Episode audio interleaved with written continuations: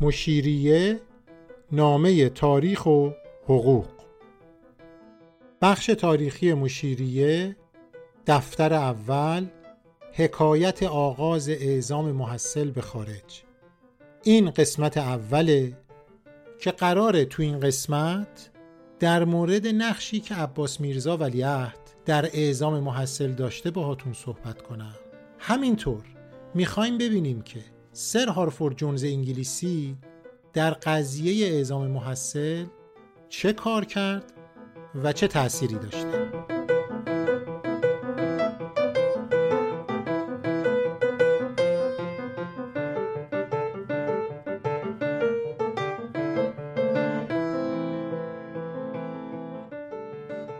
قبل از اینکه بحثمون رو شروع کنیم بذارین یه توضیح کوچیک بدم که توی دفتر اول از مشیریه قراره با چی مواجه بشیم. برای این کار باید برگردیم به اوایل قرن 19 میلادی 214 سال پیش یعنی 14 اکتبر سال 1808 که میشه 22 مهر 1187 خورشیدی. یه نفر انگلیسی به نام سر هارفورد جونز برای یه مأموریت سیاسی به ایران اومد و اتفاقا موفق شد فرانسوی ها رو از ایران اخراج کنه. اما حضورش تو ایران با اعزام محصل گره خورد. حدود سه سال تو ایران بود که از این سه سال دو سالش رو توی تبریز گذروند.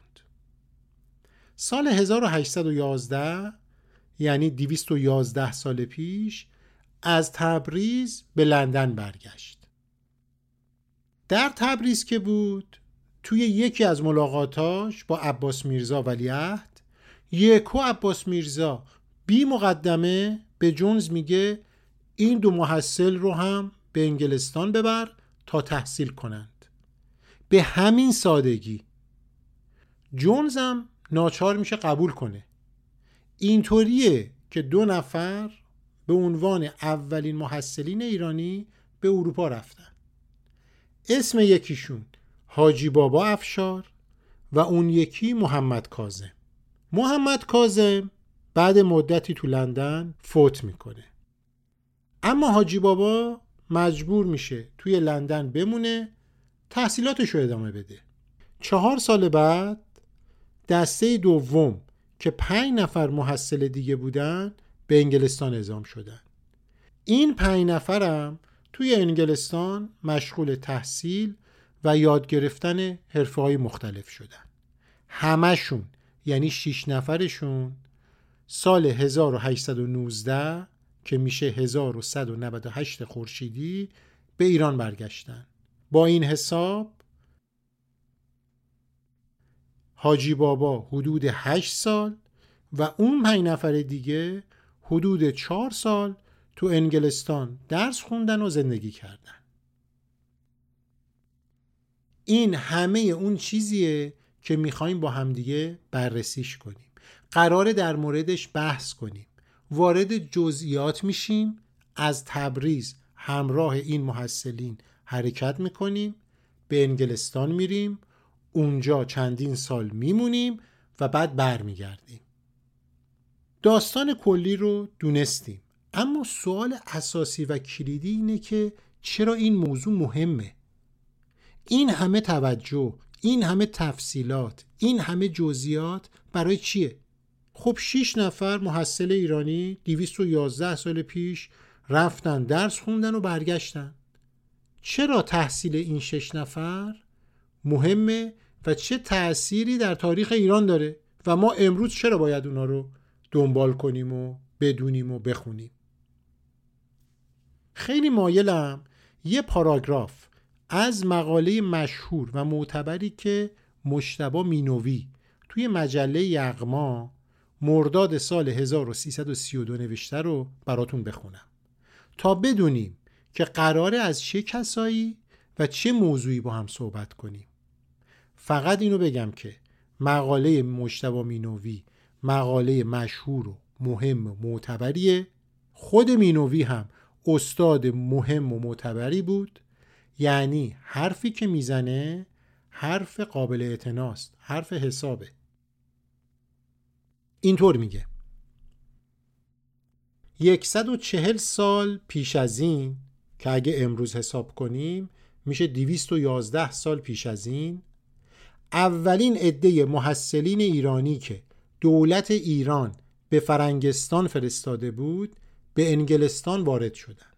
اینان به قدر استعداد خود از خرمن تمدن و معرفت فرنگی خوشه چیدند و همین که به ایران برگشتند تخم ترقی و تجدد را در زمین نیاکان خود پراکندند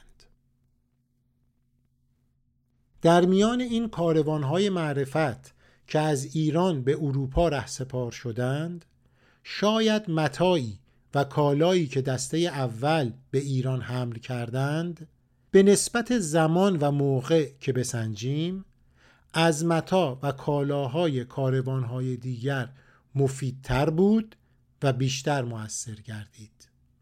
تفنگسازی به سبک فرنگ دستگاه چاپ اولین روزنامه فارسی ترجمه کتاب از السنه اروپایی یعنی از زبانهای اروپایی.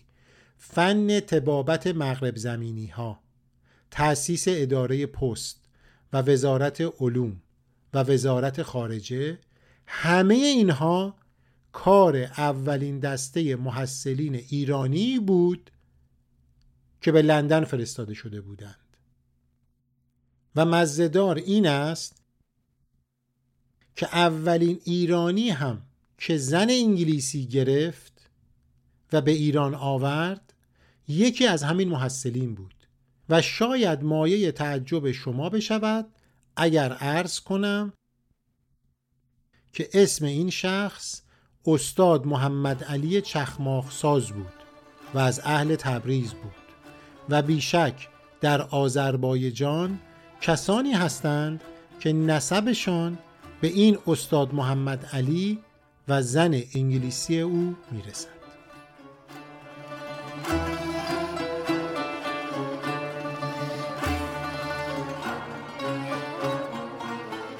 پیشنهاد می‌کنم به حرفایی که مینوی زد فکر کنیم. با این توضیحی که مینوی داد کم کم داریم متوجه میشیم که چقدر این محصلین در تاریخ معاصر ایران مهمن. و نقش داشتن. بیاین این شش هفت محصل رو با خودمون مقایسهشون کنیم. خیلی از ماها توی دانشگاه درس خوندیم. چهار سال یا بیشتر لیسانس و فوق لیسانس گرفتیم. حتی دکترا گرفتیم. خیلی ها به خارج رفتن. اونجا درس خوندن. چهار سال، شیش سال یا هشت سال اونجا موندن. بذارین اینجا یه پرانتز شخصی باز کنم. وقتی اولین بار توی فرانسه به کلاس درس رفتم حاجی بابا افشار و میرزا ساله شیرازی تو ذهنم اومد. فکر کردم که یازده سال پیش اونا توی لندن چه کار می‌کردن. با وضعیتی که دنیا و ایران تو اون زمان داشت. نه تکنولوژی بود نه دیکشنری بود نه امکان سفر راحت بود. حتی حاجی بابا افشار و میرزا صالح شیرازی و بقیه اون محصلین حق زدن ریششون رو نداشتن. حق نداشتن که کلاهشون رو بردارن لباسشون رو عوض کنن. با اون وضعیت به کلاس درس رفتن. انگلیسی یاد گرفتن. گرامر نخونده بودن. نمی‌دونستن که انگلستان کجاست. حتی با کشتی سفر نکرده بودن. دریا ندیده بودن. حالا وسط فرنگستان فرود اومده بودن. خودم رو مقایسه کردم با اونا. ما سوار هواپیما میشیم وارد دنیای غرب میشیم با این همه تکنولوژی با این همه امکاناتی که فراهم هست در ایران زبان یاد می‌گیریم. کوهی از تجربه پشتمونه. 211 ساله که ایرانیا به خارج میرن و درس می‌خونن و این تجربه ها در حال گردشه. اما برای حاجی بابا و میرزا ساله و بقیه این محصلین چی؟ هیچی نبود. هیچ ابزار آموزشی وجود نداشت. اونا هیچی نداشتن جز ایمان و ارادهی که به خودشون و راهشون داشتن. می‌خواستن ایران پیشرفت کنه. دارم تلاش می‌کنم که بگم به قول مینوی به نسبت زمان و موقع که بسنجیم این محصلین ارزش اینو دارن که مفصل و با جزئیات فراوون توی دفتر اول مشیریه به این محصلین بپردازیم. زندگی و سفرشون رو دنبال کنیم. اون وقته که متوجه میشیم بذر ترقی تو ایران چطور کاشته شد و چطور رشد کرد. بنابراین دعوتتون می‌کنم که با صبر با حوصله سفر این محصلین رو بررسی کنیم مطالعه کنیم ببینیم اونا چه کسانی بودن. سر دنیس رایت کتابی نوشته به زبان انگلیسی. اسم کتاب هست ایرانیان در میان انگلیسی ها اینطور میگه میگه چون این دو تن یعنی حاجی بابا افشار و محمد کازم نخستین ایرانیانی هستند که برای کسب تحصیل به مغرب زمین فرستاده شده اند شایسته است نامشان را به خاطر بسپاریم. به نظر من نه تنها شایسته است که اسمشون رو یاد بگیریم حاجی بابا و محمد کازم بلکه ضروریه که داستان زندگی و تحصیلشون رو هم بدونیم باشون آشنا بشیم. دقیقا همین کاری که الان داریم انجامش میدیم.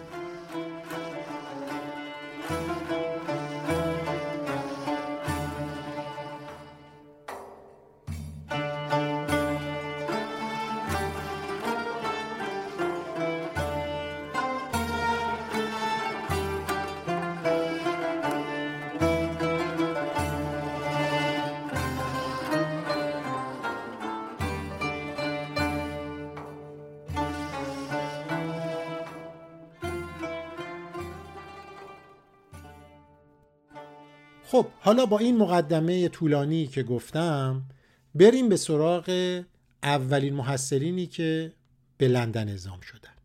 توی قسمت پیوستا گفتم که اولین جرقه های اعزام محصل به خارج در دیدار عباس میرزا با ژنرال فرانسوی گاردن که از طرف ناپلون به ایران اومده بود زده شد. یه قرارداد امضا شد که توضیحش رو قبلا دادم.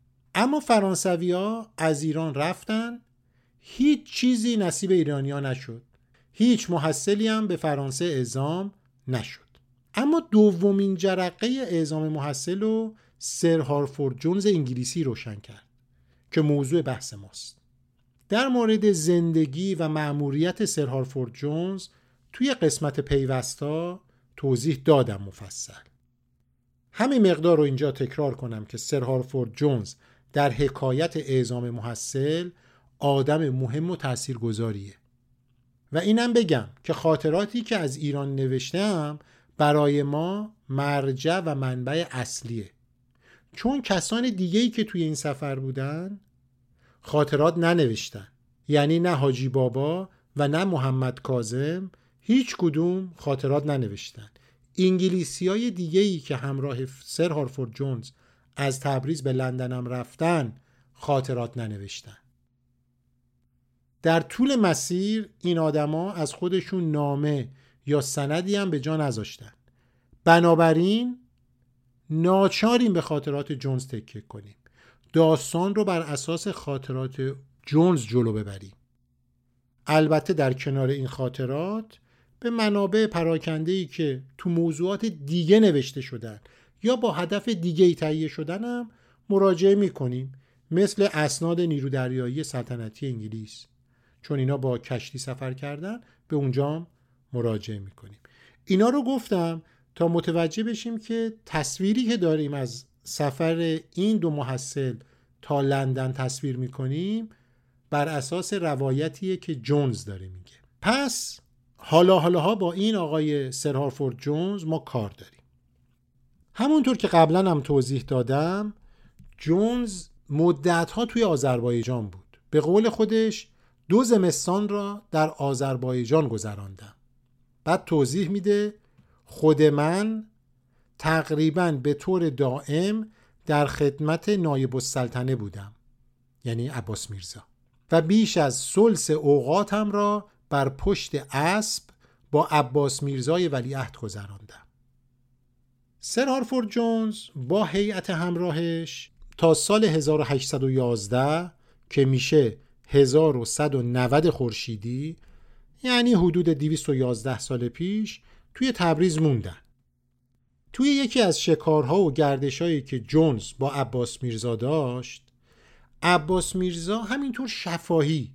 یکو به جونز میگه که این پسر بزرگم یعنی محمد میرزا رو با خودت به انگلستان ببر تا آنجا تحصیل کند.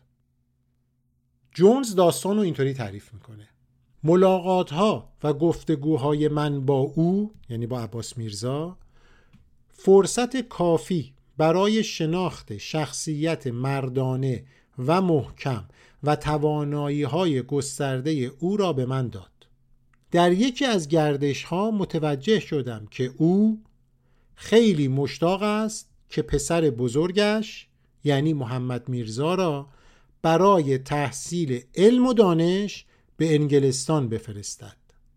جدا برایم اعجاب آور بود. راستش به شخصه به جونز حق میدم که تعجب کنه. خیلی هم تعجب کنه. تصورشو بکنین. یعنی ولیعهد ایران پسرشو که قرار بعد خودش شاه بشه که اتفاقا شاه هم شد. این محمد میرزا میشه محمد شاه. پدر ناصرالدین شاست دیگه. می‌خواد بفرسته انگلستان. انگلستانی که اصلا نمی‌دونه کجاست. تو اون دوره ایرونیا کم کم داشتن میفهمیدن که فرنگ کجاست. این انگلستان چه جور جاییه. اما عباس میرزا جرأت و جسارت رو پیدا کرده. که این پیشنهاد رو به جونز بده. باید اینم بهتون بگم که در تاریخ ایران چنین فکری و چنین تصمیمی بی سابقه است. در کل تاریخ ایران حالا حداقل از صفویه به بعد فقط این رضا بود که به این فکر افتاد تا ولیعهدش رو به سوئیس بفرسته. یعنی محمد رضا ولیعهد ایران در اون دوره. به سوئیس رفت در اونجا تحصیل کرد. پیش از اون حداقل تا صفویه که در نظر بگیریم به هیچ شاه دیگه به هیچ ولیعهد دیگه ای ما برخورد نمی کنیم. اما حالا می بینیم که سال 1811 است 211 سال پیشه عباس میرزا توی تبریز به این فکر افتاده راستش وقتی آدم این پیشنهاد عباس میرزا رو می‌بینه میگه ای کاش محمد میرزا به انگلستان رفته بود. شاید این محمد شاه در سلوکش در اخلاقش یه تغییری ایجاد می‌شد. می‌تونست در هوای آکسفورد و کمبریج نفس بکشه. ای کاش پشت میزای دانشگاه می نشست با چهار تا آدم حسابی معاشرت می کرد دنیا رو می‌دید سفر می کرد انگلیسی یاد می گرفت چهار تا کتاب می خوند شای بهتری می شد البته شاید شای بهتری می شد اما متاسفانه نشد که نشد و محمد شاه همونی شد که شد. به جای تحصیل و تجربه اندوزی توی فرنگ در دامن حاجی میرزا آقاسی بزرگ شد. تکلیف این حاجی میرزا آقاسی هم در تاریخ ایران معلومه که چه جور آدمی بود. محمد شاه تبدیل به یه آدم خرافی شد یه صوفی شد. نمی‌خوام محمد شاه رو اینجا تحقیر کنم خفیفش کنم. نه چنین قصدی ندارم. معتقدم که نباید در مورد محمد شاه قضاوت های احساسی کنیم. شاه عجیب غریبی بود. با همه شاه های قاجار تفاوت های اساسی داشت. اما در یک کلام آدم مدرنی نبود. دگراندیش و روشن فکر نبود. افکار تجدد خواهانه مثل پدرش یعنی عباس میرزا یا میرزای بزرگ نداشت. حالا البته ما نمی‌خوایم در مورد محمد شا بحث کنیم. اما چون مربوط به اعزام محصله خواستم این توضیح رو بدم. محمد شاه به خارج اعزام نشد همراه سر هارفورد جونزم سفر نکرد و ما نمی‌دونیم چرا این اتفاق نیفتاد. جونز در کتابش هیچ توضیحی در این مورد نمیده و کس دیگه ای ما نداریم که چنین توضیحی رو داده باشه.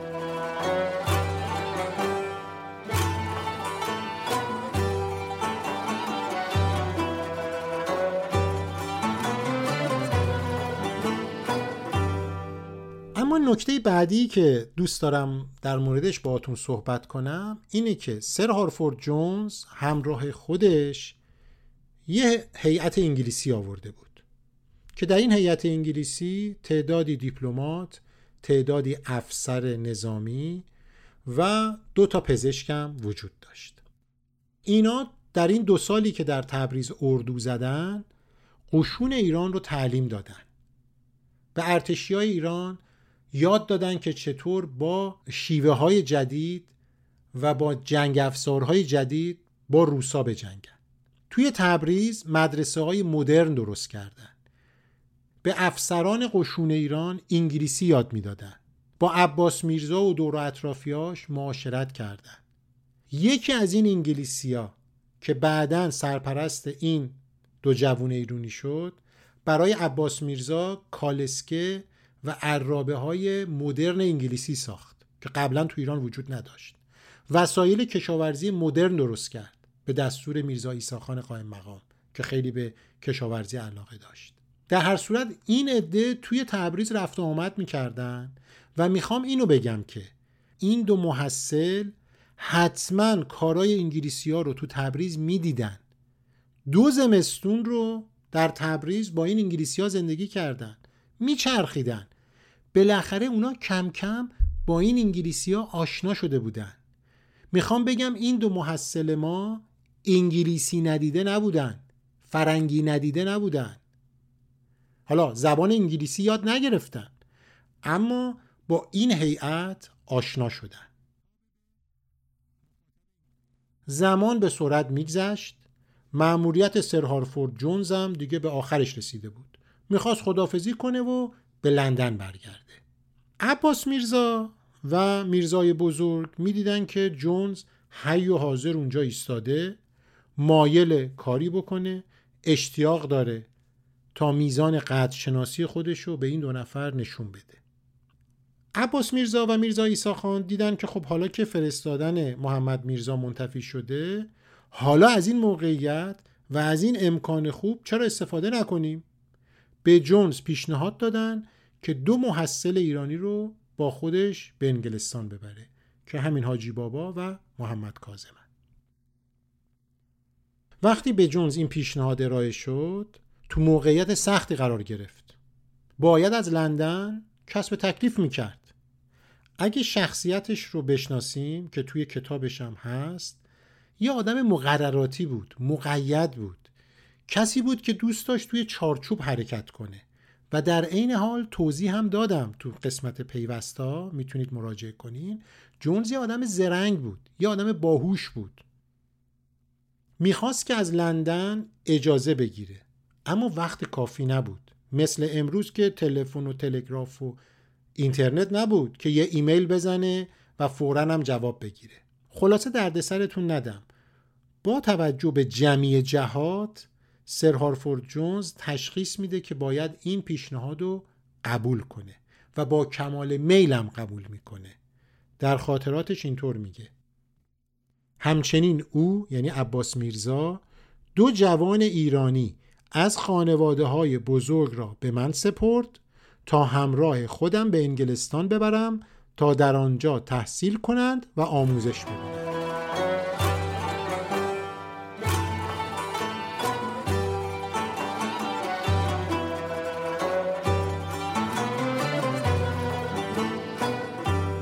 برای پذیرش این پیشنهاد دو دلیل وجود داره. یه دلیل شخصیه که اونو توضیح دادیم.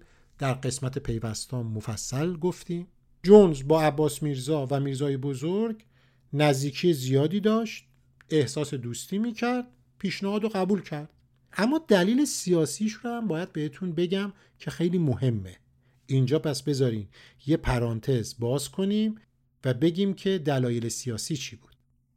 روابط ایران و انگلیس در بهترین دوران خودش بود. در اون دوره‌ای که داریم با هم صحبت می‌کنیم. انگلستان برای دفع ناپلون به ایران نیاز داشت. ایران می‌تونست جلوی تهدیدات ناپلون و حتی روسا رو بگیره و اونو سد کنه. بنابراین جونز خودش رو متحد می‌دید که خواهش ولیعهد ایران رو بپذیره. بعدها توی کتاب خاطراتش اینطور نوشت. نواب والا یعنی عباس میرزا به اصرار من از پیوندهای صمیمانه و محکمی که با فرانسه برقرار کرده بودند صرف نظر فرمودند. منظورش اینه حالا چطور من این خواهش رو عملی نکنم؟ دو تا محصل به لندن بردن که چیز مهمی نبود. رقمی نبود. حالا اگر سی تا محصل بود چل تا محصل بود خب بله اونجا مشکل می‌شد. اما دوتا که قابلی نداره. در عین حال نکته مهم اینجاست. که انگلیسی ها هم مثل فرانسوی ها مایل بودن با این نوع درخواستا همراهی کنن. حتی داوطلب می شدن که هزینه سفر این نوع محصلین رو بپردازن. یه مقرری ماهانه مثل بورس برای این محصلین تعیین کنن. این یه سیاست تثبیت شده در ممالکی مثل ایران بود. انگلیسی هم مثل ناپلون دقیقا فهمیده بودن که تحصیل محصلین ایرانی توی اروپا وسیله برای گسترش نفوذ دیپلماتیکشون تو ایران. اتفاقا لورد ورزلی فرماندار کل هندوستان که بعدها هم میشه وزیر خارجه و حاجی بابا و محمد کازم رو دیدار می‌کنه باهاشون در لندن. در یه نامه ای که به یکی از کارگزارای کمپانی هند شرقی می نویسه همون توصیه های ناپلون رو دقیقا در مورد پذیرش محصل تکرار می‌کنه. میگه با اظهار اطمینان از این که محصلین ایرانی با شاهزاده نایب السلطنه انگلستان آشنا خواهند شد و زبان و ادبیات انگلیسی را خواهند آموخت و به ما نزدیک خواهند شد پس خیشاوندانشان را تحت تاثیر قرار بدهید و از هیچ کمکی برای تحقق این امر مزایقه نکنید. این جملات خیلی روشنه. در واقع سیاست انگلستان توی ممالکی مثل ایران، مصر، حتی عثمانی این بود که افرادی رو تربیت کنه که تمایل به سیاست های انگلستان داشته باشن. در جهت حمایت از منافع انگلستان قدم بردارن اما یه چنین برنامه‌ای چنین دستورالعملی برای این کار قبل از سفر برای سر هارفورد جونز چیده نشده بود. جز وظایفش نبود جز اهدافش نبود. اما حتما جونز از این سیاست مطلع بود. با توجه به توضیحاتی که دادم و وضعیتی که وجود داشت اعزام محصل به صورت شفاهی و بدون مقدمه و بدون برنامه ریزی اتفاق افتاد. به همین سادگی بی قرار داد بی توافق کتبی.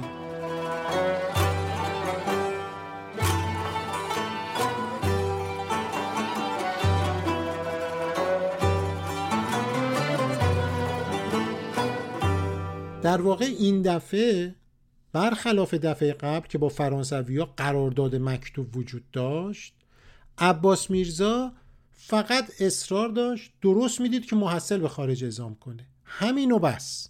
حالا ما هم نمی‌دونیم واقعا چه گفتگوهایی و چه مذاکراتی بین جونز و عباس میرزا و میرزای بزرگ اتفاق افتاده. جونز به اینا اشاره نکرده. شاید عباس میرزا و میرزا ایساخان از جونز خواستن که قراردادی بنویسه اما اون تفره رفته. اینا رو ما نمی‌دونیم. در هر صورت اگه بخوام خلاصه کنم اعزام محصل به خارج اولین بار به صورت شفاهی بی برنامه و همینطوری اتفاق افتاد. یک فرصت و یک موقعیتی به وجود اومد و عباس میرزا استفاده کرد. اما حالا این وسط عده از مورخین عده از نویسنده ها اومدن گفتن که عباس میرزا و میرزا ایسا خان انقدر دوراندیشی نداشتن که قرارداد بنویسن و اینو یک چارچوبی بهش بدن برنامه‌ای بهش بدن. به نظرم این نوع توقعات این نوع انتظارات از عباس میرزا و دارالسلطنه تبریز شاید کمی غیر موجه و غیر منصفانه باشه. آخه ایران 1811 یعنی 1190 خورشیدی 211 سال پیش درگیر جنگ با روسیه بود. فقیر بود. نمی‌خوام از کلمه بدبخت استفاده کنم. اما بیچاره که حتما بود. ایران و ایرانی اطلاعات و دانش و شناخت کافی از غرب نداشت. و در اون دوره خاصی که داریم صحبتشو می‌کنیم ایران به شدت ضعیف شده بود. خب طبیعی بود که آدمی مثل عباس میرزا در اون دوره خاص برنامه دقیق و منطقی برای این کار نداشته باشه. در این حال باید توجه داشته باشیم که طرف مقابلم سر هارفورد جونزه. بهتون توصیه می‌کنم پیشنهاد می‌کنم اون قسمتی که در مورد سر هارفورد جونز در قسمت پیوستا هست گوش کنید. جونز آدم عادی نبود. زرنگ بود. همین دو نفر رو اینطوری قبول کرد و برد. به نظرم همین که این فکر ایجاد شده بود یه قدم به جلوست. این هم به برکت وجود و حضور میرزای بزرگه. این کار و این اعزام اثرات مهمی داشت که در آینده نهزت دگراندیشه ایران خودشو نمایان کرده و باید قدرش رو دونست. این اولین حلقه از رشته ای بود که الان هم ادامه داره. من به شخصه از عباس میرزا و خصوصا میرزا ایساخان قائم مقام فرهانی ممنونم که همین کارم انجام دادن. حالا ای کاش که برنامه ریزی وجود داشت. ای کاش که این امکان وجود داشت. خب حالا نداشته. ولی یک قدم به جلو گذاشتیم که اثراتش تا امروزم ادامه داره. تو قسمت بعدی کم کم کارمون رو توی تبریز تموم می‌کنیم. با این دو محصل آشنا میشیم. بعدش هم از تبریز می‌زنیم بیرون و به سمت لندن حرکت می‌کنیم. اما فعلا اسم این دو محصل رو توی ذهنتون داشته باشین. حاجی بابای افشار و محمد کاظم.